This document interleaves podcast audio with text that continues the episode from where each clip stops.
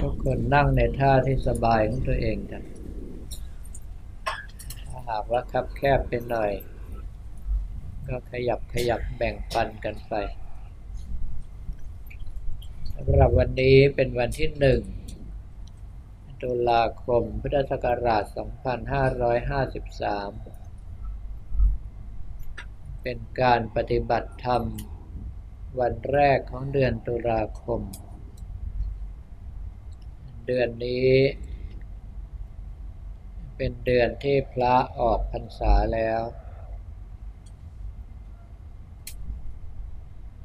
เท่าที่ผ่านมา ส่วนใหญ่แล้วในช่วงพรรษา จะเป็นช่วงที่พระท่านตั้งใจปฏิบัติ โดยเฉพาะท่านที่ตั้งใจว่าออกพรรษาแล้วจะศึกหาลาเพศไป ก็จะทุ่มเทให้กับการปฏิบัติมากกว่าเวลาปกติ ตัวเราที่เป็นฆราวาสกันโดยส่วนใหญ่ ก็มีที่ตั้งใจทำความดีในช่วงเข้าพรรษา อย่างเช่นว่า งดการดื่มสุราเมรัยในช่วงตลอดพรรษาสามเดือนเป็นต้น พวกเราทุกคนที่เป็นนักปฏิบัติ ก็มีจำนวนมากที่อาศัยช่วงระยะเวลานี้ ปฏิบัติธรรมในระดับที่สูงขึ้นไป อย่างเช่นว่าบางท่านตั้งใจรักษา ศีลแปดตลอดพรรษาเป็นต้น คราวนี้ว่าการเหลือระยะเวลาอีกแค่ประมาณสามอาทิตย์จะออกพรรษา ก็แปลว่าเวลาที่ผ่านมาประมาณสองเดือนเศษๆนั้น ทุกท่านได้ก้าวผ่านระยะเวลาที่ตั้งใจทำความดีมาเกินครึ่งแล้ว แต่เพื่อเรามีการสังเกตตนเองบ้างหรือไม่ว่ากำลังใจของเราตอนนี้ กับกำลังใจแรกเริ่มตอนเข้าพรรษาใหม่ ๆ มีความต่างกันเท่าไหร่ ยังคงมุ่งมั่นวิริยะบากบั่นไม่ท้อถอยเหมือนเดิม หรือว่าเริ่มรามือ ไม่ค่อยเข้มงวดกับตัวเองเหมือนตอนที่ตั้งใจไว้แต่แรก หรือว่าหลายท่านโดนกิเลสกลบกลืนไปเรียบร้อยแล้ว ไม่สามารถจะสร้างความดีให้ครบพรรษาได้สิ่งทั้งหลายเหล่านี้เราต้องรู้จักประเมินตนเอง ตามหลักธรรมขององค์สมเด็จพระสัมมาสัมพุทธเจ้า พระพุทธเจ้าทรงตรัสถึงอิทธิบาทสี่คือองค์ธรรมที่สร้างความสำเร็จแก่เราทั้งทางโลกและทางธรรม ซึ่งประกอบไปด้วยหัวข้อธรรมสี่ประการ คือหนึ่งฉันทะ มีความยินดีพอใจที่จะกระทำงานนั้นๆ อย่างเช่นว่าพอใจที่จะปฏิบัติในศีลสมาธิปัญญาเป็นต้น 2. วิริยะ มีความภาคเพียรบากบั่นไม่ท้อถอย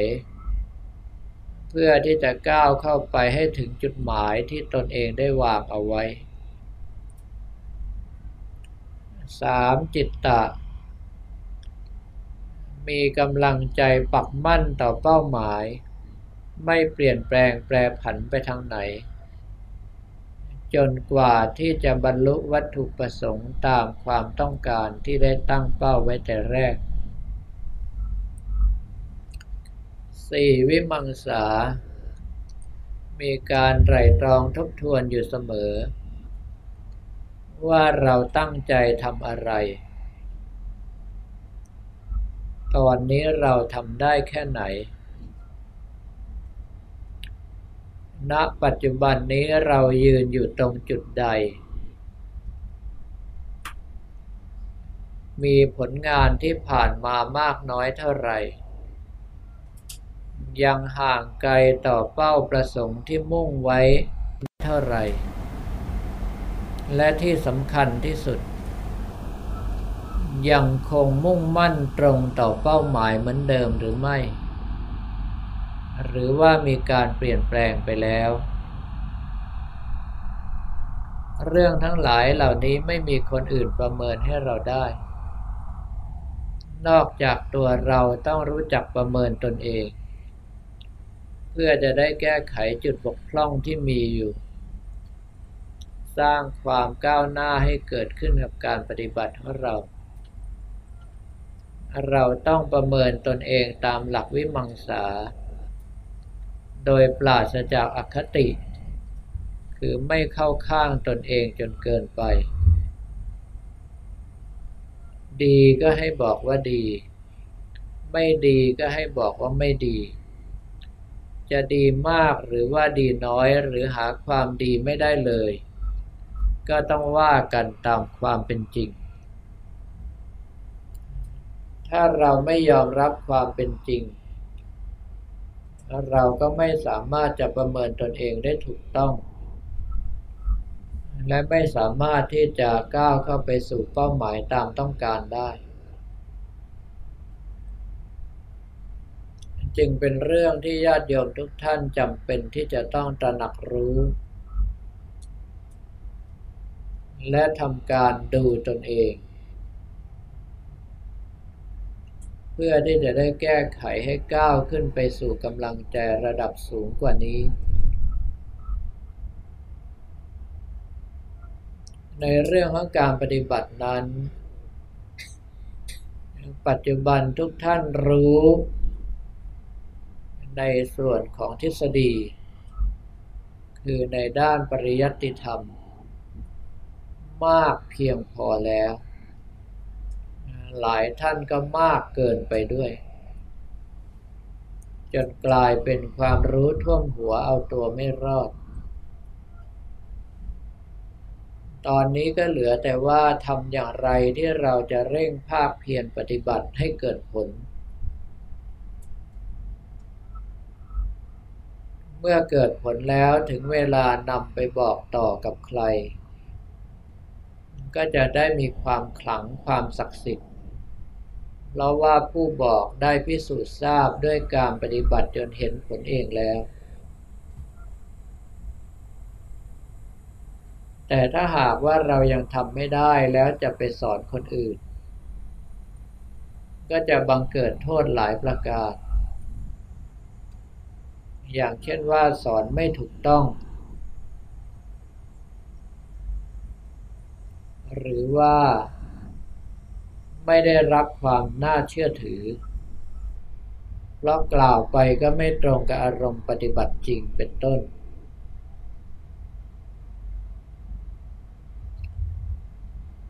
เมื่อเราประเมินตนเองแล้ว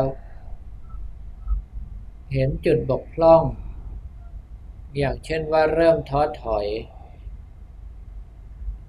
เริ่มรามือไม่ได้เร่งรัดการทำความดี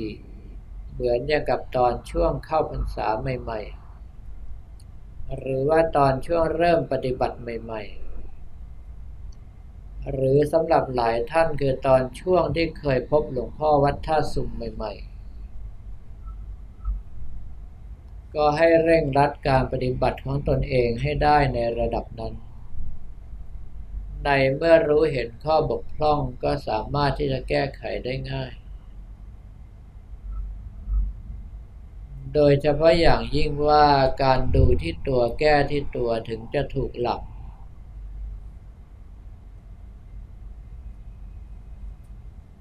บุคคลอื่น เป็นส่วนหนึ่งของโลก ปัญหาของบุคคลอื่น ก็เป็นปัญหาของโลกด้วย ขึ้นชื่อว่าโลกแล้วใหญ่เกินไป หนักเกินไปกว่าที่เราจะแบกไหว เราจึงต้องดูที่ตัวแก้ที่ตัวเท่านั้น โดยเฉพาะดูใจของเราให้เห็นว่า ปัจจุบันนี้ในใจของเรามีความดีอยู่หรือไม่ ถ้าไม่มีก็ต้องสร้างให้มีขึ้นมา ความดีที่ว่าคือศีลสมาธิปัญญานั่นเอง ถ้ามีอยู่แล้วก็ทำให้ดียิ่งยิ่งขึ้นไป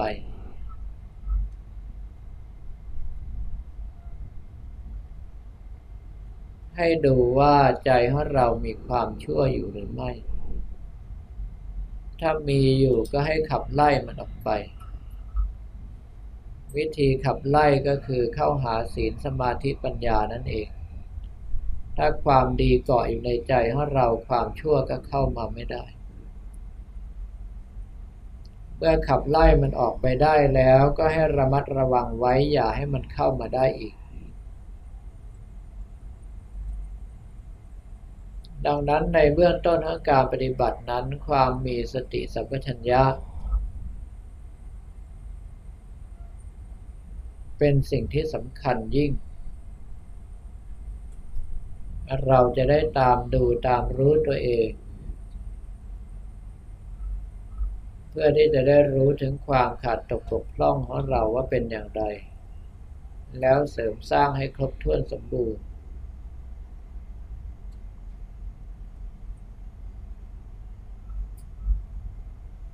ในเรื่องของการปฏิบัตินั้น ต้องอยู่ในลักษณะอัตนาโจทยัตตานัง คือให้กล่าวโทษโจทย์ตนเองไว้เสมอ อย่าหลงผิดคิดว่าเราดีแล้ว แล้วขณะเดียวกันก็อย่าประนามว่าเราหาความดีไม่ได้ เพราะจะทำให้กำลังใจของเราท้อถอย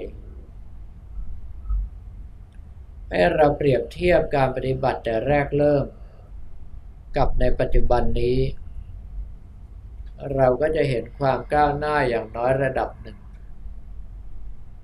อย่างเช่นจากเป็นบุคคลที่ไม่มีศีลเลย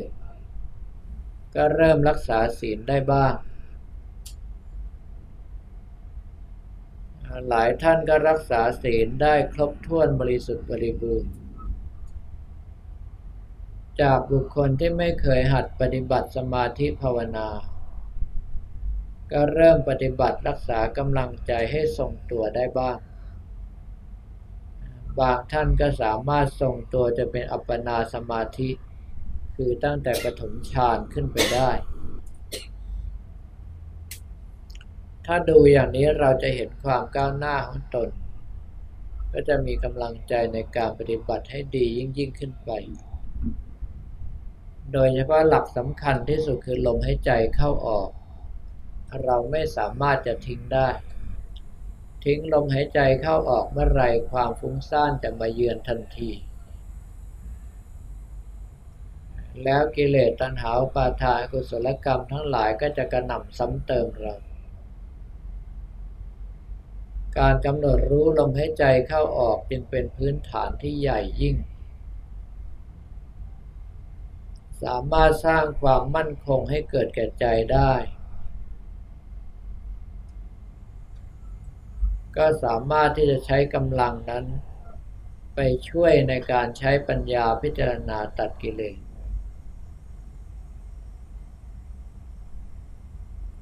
การปฏิบัติทำเพื่อเราทุกคนจึงจำเป็นต้องกำหนดรู้ลมหายใจเข้าออก จะใช้คำภาวนาหรือพิจารณาอย่างไรก็ได้ตามอัธยาศัย หายใจเข้ากำหนดรู้ตามไป ตั้งแต่ต้นจนปลาย หายใจออกกำหนดรู้ตามไปตั้งแต่ต้นจนปลาย ถ้าคิดถึงเรื่องอื่นเมื่อไรให้ดึงกำลังใจกลับมาอยู่กับลมหายใจเข้าออก ให้ทุกท่านนาปานสติ คือการกำหนดสติรับรู้ตามรู้ถึงลมหายใจเข้าออกเอาไว้ดังนี้พร้อมกับคำใช้คำภาวนาหรือพิจารณาตามอัธยาศัย จนกว่าจะได้ยินเสียงสัญญาณบอกว่าหมดเวลา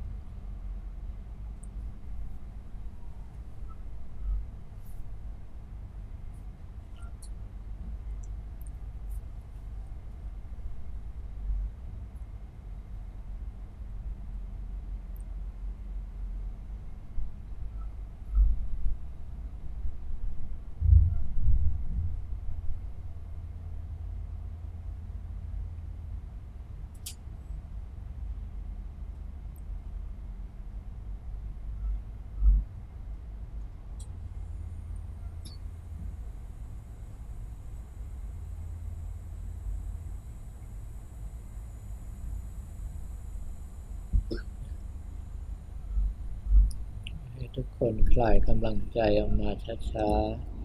ๆ แบ่งความรู้สึกส่วนหนึ่งอยู่กับการภาวนาหรืออยู่กับภาพพระของเรา ความรู้สึกส่วนใหญ่ได้ใช้ในการบังคับร่างกายโดยเฉพาะในการอุทิศส่วนกุศลของเราต่อไป ในการปฏิบัติบางทีเรารักษากำลังใจไม่ดีนัก เพราะว่าสภาพร่างกายมันแย่ ขาดการพักผ่อนเป็นต้น อันนั้นอย่าเป็นหนักใจเพราะว่าเป็นธรรมดาของร่างกาย สมาธิของเราขึ้นอยู่กับร่างกายมาก ถ้าร่างกายไม่ไหวสมาธิก็ไม่ค่อยทรงตัว ดังนั้นในช่วงกลางคืน ส่วนใหญ่แล้วในการปฏิบัติ ก็คือนอนยาวไปเลยกำหนดใจเกาะพระไว้ ถึงเวลา